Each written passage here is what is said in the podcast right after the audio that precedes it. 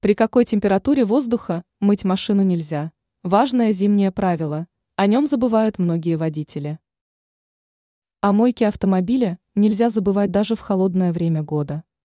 Ведь в этот период поверхность транспортного средства надо избавлять от опасных дорожных реагентов. Однако процедуру не стоит проводить при очень сильных морозах. К сожалению, многие автомобилисты об этом забывают – в результате чего лакокрасочное покрытие транспортного средства портится. Минимальная допустимая температура для самостоятельной мойки. Самостоятельную мойку машины можно осуществлять при температуре воздуха в минус 10 градусов.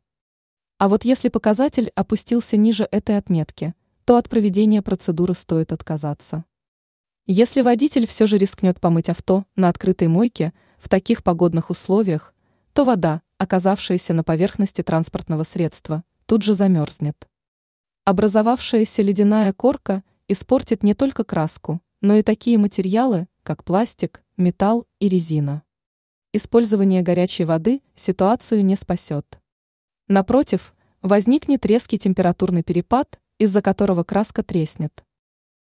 А если посетить специализированную мойку?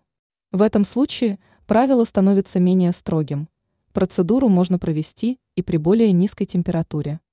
Так, показатель не должен составлять ниже минус 25 градусов.